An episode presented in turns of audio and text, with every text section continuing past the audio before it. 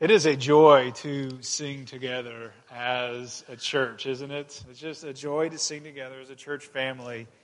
And I'm just reminded that it is a family. Um, it's not just individuals singing here, we are singing together. Um, and I just want to invite you all to, uh, if you're kind of newer, uh, to um, join in one of our different ways to connect with this church family. Um, this coming Saturday, by the way, uh, for, for all men in the church, we're having a big breakfast in celebration of Father's Day, uh, which is next Sunday. Um, not too late to get those gifts for dad. Um, my wife's not even here today. But my kid is. It's not too late. Anyway, big breakfast this coming Saturday. I'm lost. Yeah. Big breakfast this Saturday, 9 a.m., not just for dads, but for any men. In down that way? Is that what our, our ringleader is? Oh, there's a sign up sheet. There's a sign up sheet out in the foyer. So after the worship service, go out and sign up for the big breakfast this Saturday, 9 o'clock. And if you've never come to one of our men's meetings, just come. We'll have a great time and you have an awesome breakfast. Um, we are finishing our intervention sermon uh, series today. It's not really a Holy Spirit sermon. You can come back next week for um, one of those. But today uh, we're going to look at the, um, the prophet Isaiah, chapter 53. So if you brought your Bible, take it out, turn to Isaiah 53. It's in the Old Testament, um, a little more than halfway through your Bible. If you did not bring a Bible, you can find one in one of the seats in front of you. And uh, turn to page 731 if you're using one of our Bibles. And if you don't have a Bible, by the way, I would love to give you one. You can see me after the worship service, and we'll go get a Bible. Uh, let's read verses 4 through 11. Surely he took up our pain and bore our suffering, yet we considered him punished by God, stricken by him, and afflicted. But he was pierced for our transgressions, he was crushed for our iniquities. The punishment that brought us peace was on him, and by his wounds we are healed. We all, like sheep, have gone astray. Each of us has turned to our own way, and the Lord has laid on him the iniquity of us all. He was oppressed and afflicted, yet he did not open his mouth. He was led like a lamb to the slaughter, and as a sheep before its shearers is silent, so he did not open his mouth. By oppression and judgment he was taken away. Yet who of his generation protested? For he was cut off from the land, from the land of the living. For the transgression of my people he was punished. He was assigned a grave with the wicked and with the rich in his death, though he had done no violence, nor was any deceit in his mouth. Yet it was the Lord's will to crush him and cause him to suffer. And though the Lord makes his life an offering for sin, he will see his offspring and prolong his days, and the will of the Lord will prosper in his hand. After he has suffered, he will see the light of life and be satisfied by his knowledge. My righteous servant will justify many, and he will bear their iniquities.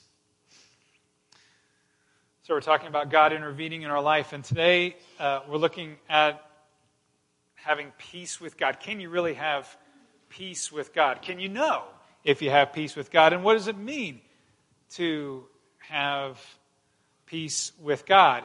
Um, for some people, having peace with God, um, if you were to ask many people, do you have peace with God? Well, maybe, yes. What does it mean to you? You probably get an answer like this that I'm having peace with God means that I don't have to fear God throwing me to hell when I die.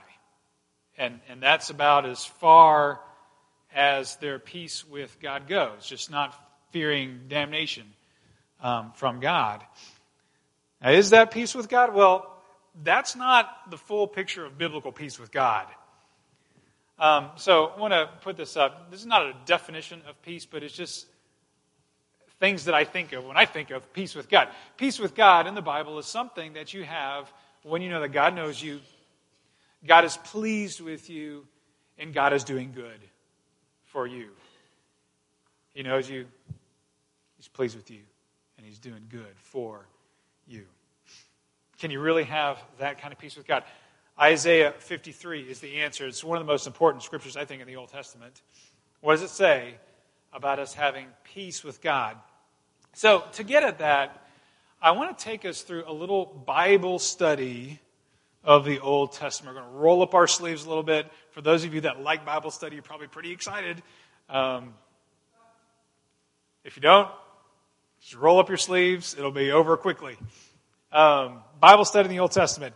We're going to look at a pattern that we see throughout the Old Testament. Actually, we see it a little bit throughout the whole Bible, but a lot in the Old Testament.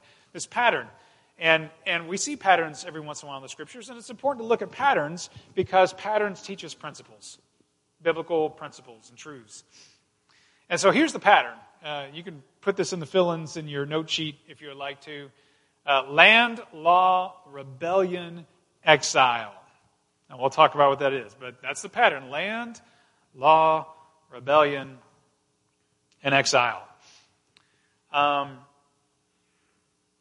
in ancient times, land was really important. We think that land is important today. In ancient times, it was really important because it meant peace for a landowner. Today, you know, if you own land, well, that's great. If you don't own land, it's not that big of a deal. People can be very secure today um, and not be a landowner. Back in ancient times, owning land was it was it was your was your roadmap for peace and prosperity. It's where you grew your crops. If you were hungry back then, you couldn't just go down to HEB. You needed to get stuff off your land. Um, it's where you watered and fed your livestock.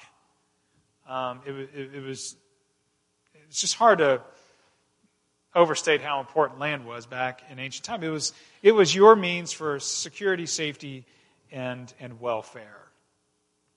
And then you could pass that on to your descendants. So land meant you could prosper, and then your generations after you could, could prosper. And we see God giving the gift of land. Actually, we see God giving the gift of land. You might not have thought about this in the very first verse of the Bible. So look, think about that. Very first verse. In the beginning, God created the heavens and the earth.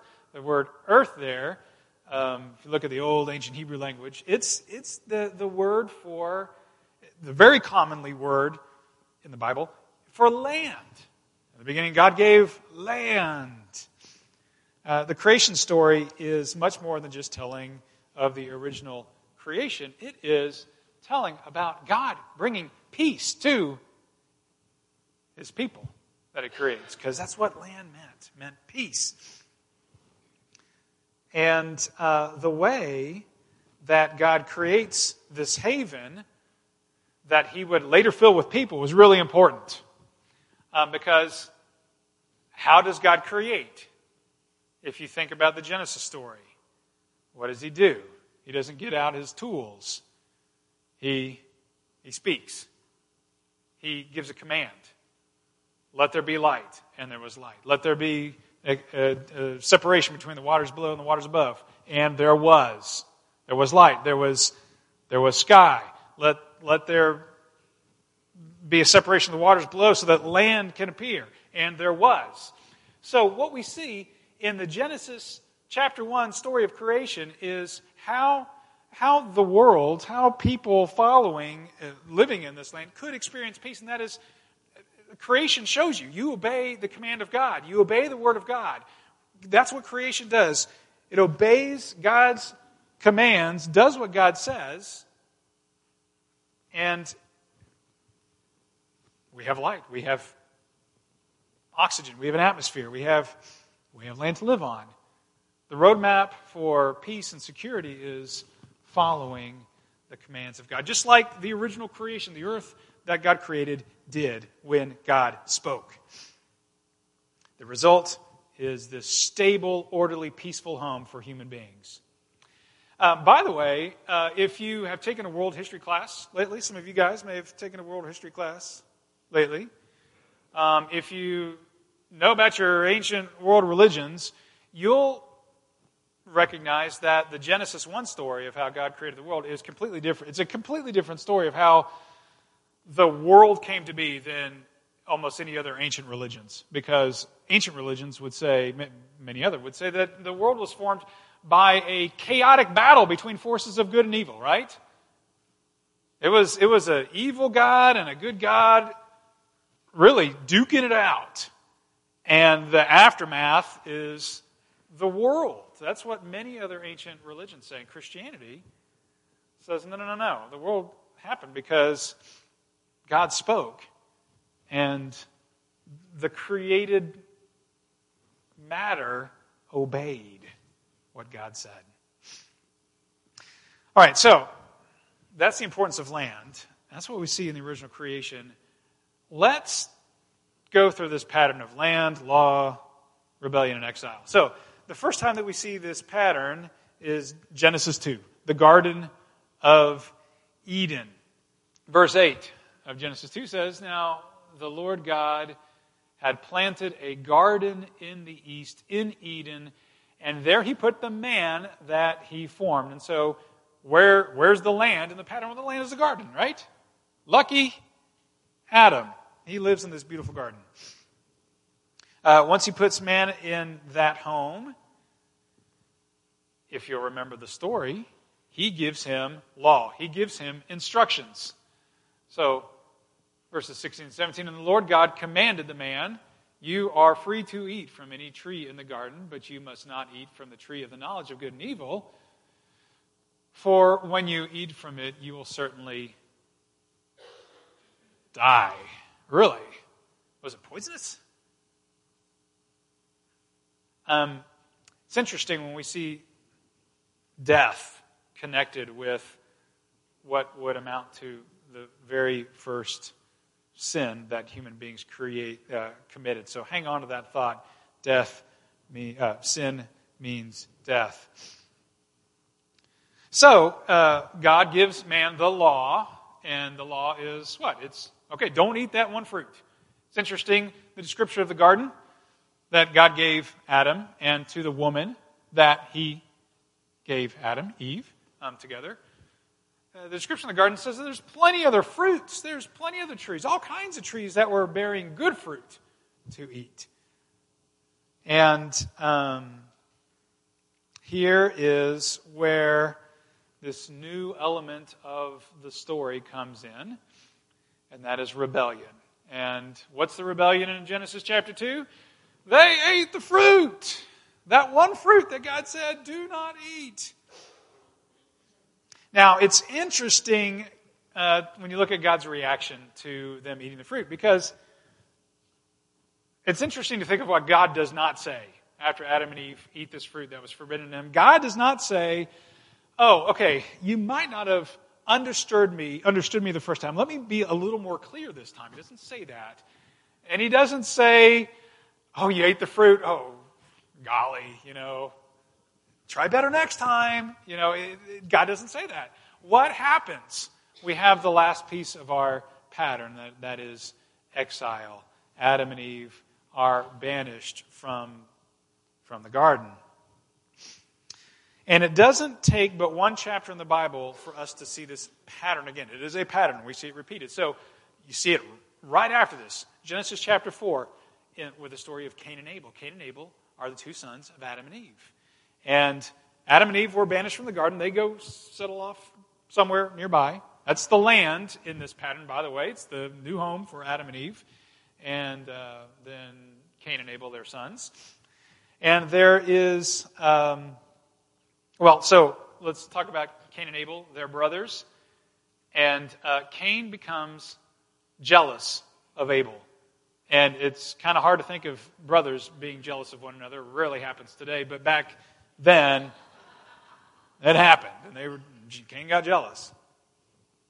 Uh, God gave him law, and this is the instruction that God gave to him. Uh, the Lord said to Cain, Why are you angry? Why is your face downcast? If you do what is right, will you not be accepted by, by me? He's saying. But if you do not do what is right, sin is crouching at your door. It desires to have you, but you must rule over it instead. So there's this law do what is right, don't give in to sin. Uh, and you might know the story Cain gives into his jealousy, he gives into sin, and there is the rebellion. What's the rebellion in the story? It's murder. He, Cain kills Abel. And uh, God exiles him away. Cain says uh, to the Lord, My punishment is more than I can bear today. You are driving me from the land. See, there's this exile, and I will be hidden from your presence. I will be a restless wanderer on the earth. So Cain went out from the Lord's presence and lived in the land of Nod, east of Eden. So there's that exile banishment from home and away from God's presence. And we see this pattern throughout the Old Testament. Um, I want you to think uh, a couple of, well, yeah, a couple books later in the Bible, um, long storyline about the Israelites getting out into the wilderness. Uh, the ancient Israelite people, you might remember, they were slaves in Egypt for hundreds of years. And God said, I'm going to free you from slavery. I'm going to give you a land of your own. And so we see this land. It's the promised land. And God rescues the Israelites from slavery in Egypt, parts the Red Sea. Remember that? They go through the Red Sea and they're, they're out wandering in the wilderness now. And there's something important that God gives to the Israelites when they're wandering in the wilderness. Do you remember what God gives to them? He gives them several things, but pretty important one Ten Commandments. God gives them the law. And the Israelites, in multiple ways, are not able to keep the law. So there's this rebellion, and they create idols, and they, they don't trust God because they have other idols. So there's this rebellion against God, not trusting Him and following Him and being obedient to Him. And then there's the exile. And in this case, that exile is God makes them wander in the wilderness for 40 years until that generation of people who were not trusting the Lord and obeying the Lord and worshiping false idols, they all die. And they're not able to go into the promised land. So, one more. Let's talk about when we see that pattern with them actually getting into the promised land. Um, and we'll just, we'll just leave up all four of them. There's the land, the promised land uh, the law, they still have the Ten Commandments, and they, again, are not able to follow those commandments. So there's this rebellion against God's law, and it lasts for hundreds of years, this rebellion. And it gets so bad that this land that God gave to the ancient Israels, to the ancient Israelites, that we hear about all the way back in Genesis chapter 12, when God gives this land to Abraham and he brings the Israelites back to it, and they live there for hundreds of years. Their rebellion gets so bad that God exiles the Israelites away from that promised land. And the northern half of Israel goes off to Assyria, captured by the Assyrians, and the southern Israelites, they get captured by the Babylonians. And there's this exile. All right. So that's the Bible study. Uh, the, this pattern that we see over and over again in the Old Testament. Land which means what for people? It means peace, security, safety, welfare.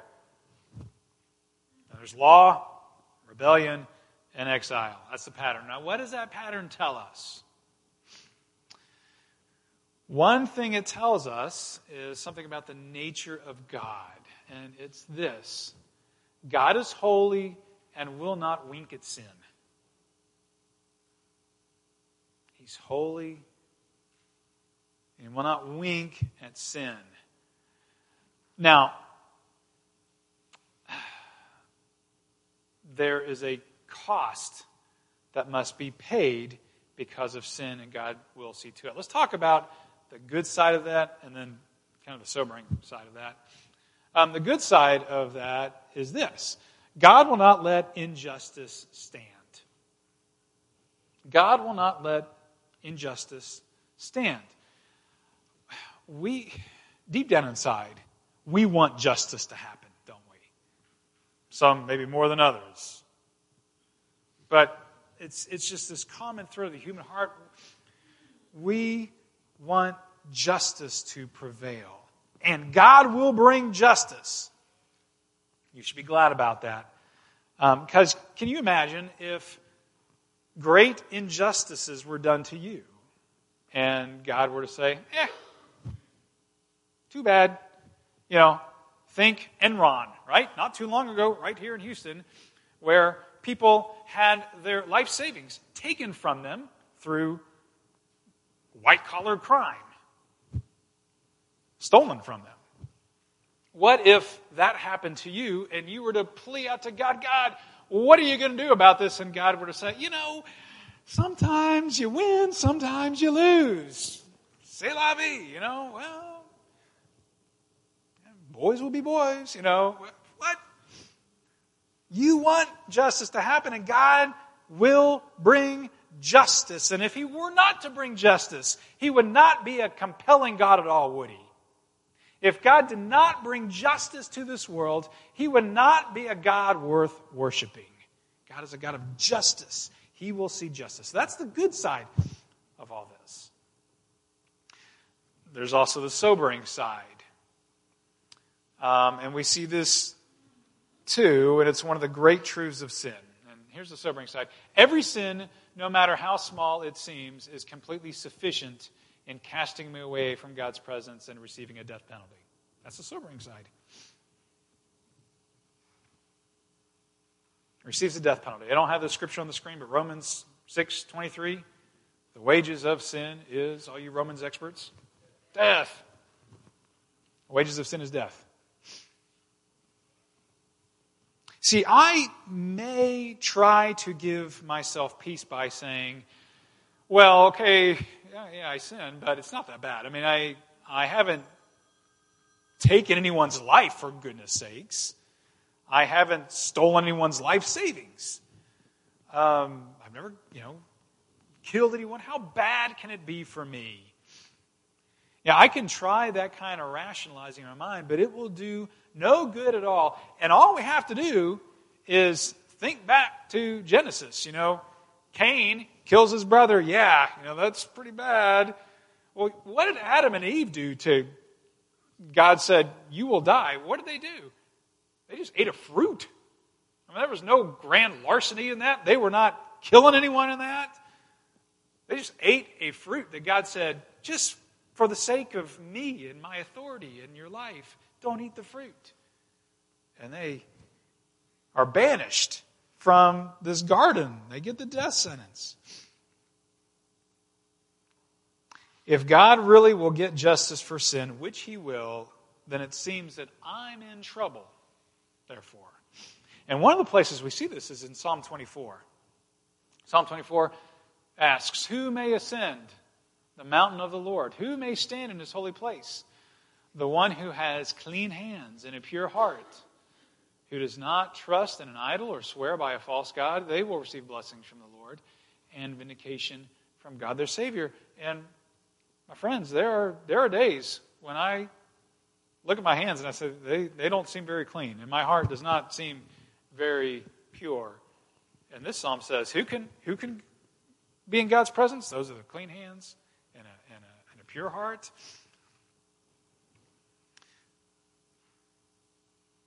If the only person who can be with God is the one who has a pure heart and clean hands, and I'm out of luck, and we are all out of luck. We've all been disqualified from receiving God's blessings. So, back to this question posed earlier how can we have peace with God, therefore? And the answer is in Isaiah chapter 53. You know, this part of Isaiah was actually written to those Israelites that got so rebellious that God exiled them out of the promised land exiled them way off in Babylon. This part of Isaiah was written as comfort for them, as a promise of peace for them. And they were all well aware that God does not wink at sin because they had been sinning. God did not wink. They were stuck in Babylon as exiles. And yet it's a promise of peace. How so? The answer is that someone else paid the cost of their sin and purchased their peace. So look at verse, verse 5, Isaiah 53. He was pierced for our transgressions. The, the punishment that brought us peace was on him. Peace. They're in Babylon. You got peace. He was cut off. Verse, verse 8. He was cut off from the land of the living. Land meant peace.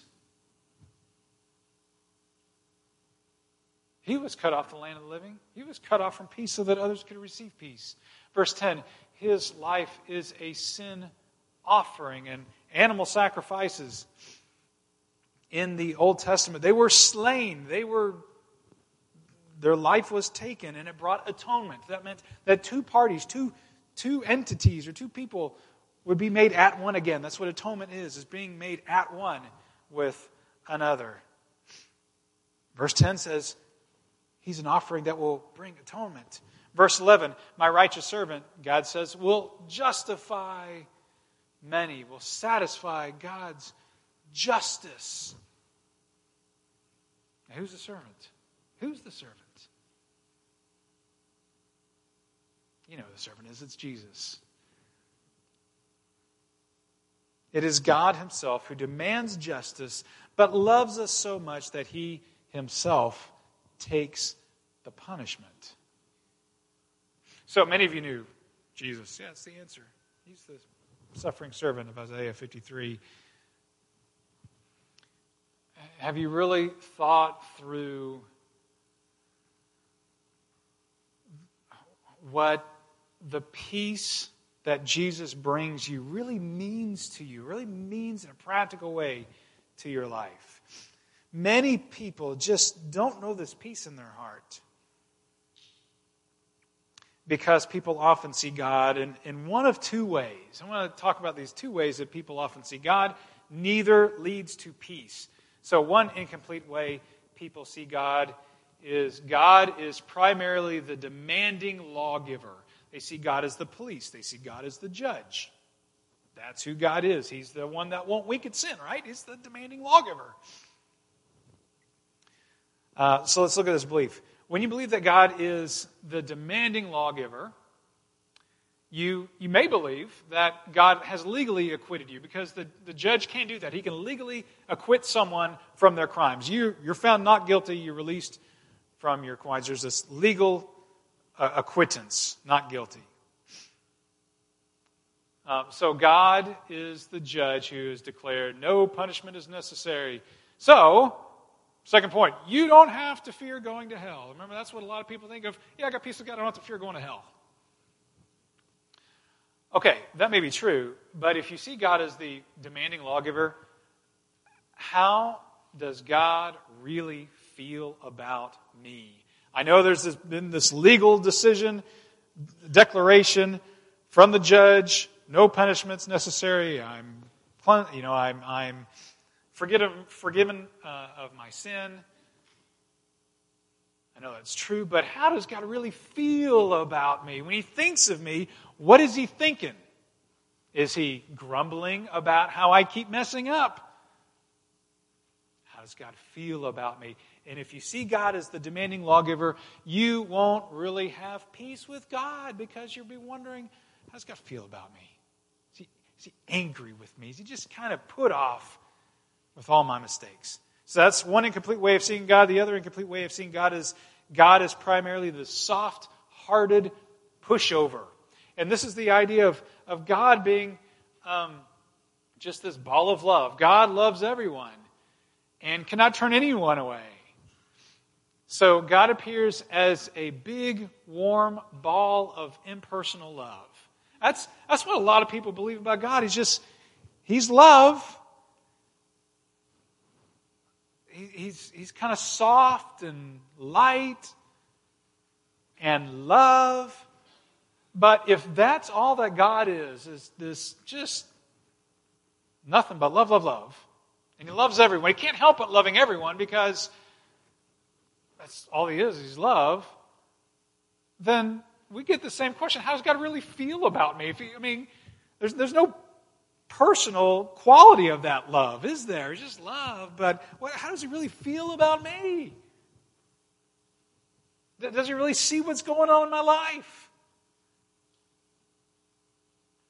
And, and so the, the, the result at the end is, is you won't really have peace with God because God might not come across as very personal to you. Isaiah 53 shows God is both completely the demanding lawgiver and also completely loving. You have to have two of those together. God is both demanding justice and he is both completely loving. He's the full God. And because he's the full God, I love how Tim Keller puts this. One of the best sentiments about how you can know God feels about you is this God is so full of justice that he had to die for you, but he's so full of love that he was glad to die for you. My friends, that is how God feels about you. He was glad to die for you. How do you know that he was glad to die for you? Look at chapter uh, 53, verse 11, one more time. I remember this is from the New Living Translation, puts it a little differently, but this is, this is true. Look at the Hebrew, it's put well. When he sees, when the suffering servant sees all that is accomplished by his anguish, he will be satisfied. And that word satisfied has the meaning of like this you, you eat this delicious meal and you're just so overflowing with satisfaction. It just hit the spot. It wasn't just like, I'm kind of satisfied. It was, oh, you're so satisfied. It's deep satisfaction. It was exactly what you were craving, and you had your fill. So, what is this saying? That Jesus, when he died for you, he was overjoyed because he was able to do it for you. He was overjoyed in his death because he was able to die for you. This is what that is saying. How does God feel about you? He is overjoyed in his death because he was able to die for you. Why? Because he absolutely loves you. So, do you have peace in your life? Or are we always fearing the worst is going to happen because I don't know how God feels about me? Is God going to withhold his best from me? Is he going to just kind of slight me because he's angry with me today? God is not against you, He is delighted in you. Jesus has joyfully taken your punishment so that you could have His life. And so now, God sees us with clean hands and with a pure heart. So now, you can ascend that mountain. You can stand in God's presence. The question this morning is how are you going to apply this promise of peace with God? And maybe this morning you're like, I don't have peace with God. I I haven't really received this gift of forgiveness. I've never said thank you. I've never, I've never really acknowledged Jesus Christ, the suffering servant who died for me. And you can do that this morning. You can, you can say, Thank you, God, for dying in my place on the cross through your Son, Jesus Christ.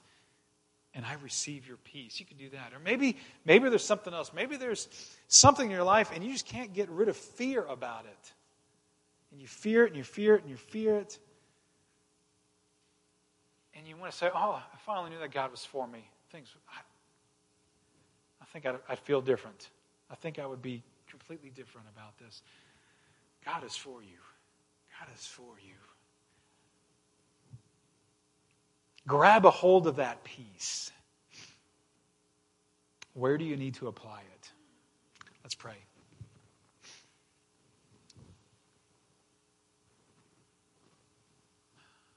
our God of mercy and our God of grace. We, we thank you this morning. We thank you for what you have done years and years ago through the suffering of your Son, Jesus Christ, what you've done for us. We thank you that we now have peace. And we pray that you would help us to see with spiritual eyes. It's so hard seeing things, Lord, because we, we just look with our physical eyes and, and we see things that make us scared and we see all, all sorts of havoc sometimes. And we don't know if how you feel about us. Help us to see with spiritual eyes, trusting in the promise of your love the promise that you are joyful over us. You rejoice over us with singing, as one of what one of the Old Testament prophets said. Help us to know your delight in us. And, and Lord, maybe you'll bring up this morning one area in our life where we can apply this peace to and stand on your peace, stand on your love. Know that the death sentence from our sins is no more and instead, all that you want for us is abundant life. We thank you in Jesus' name. Amen.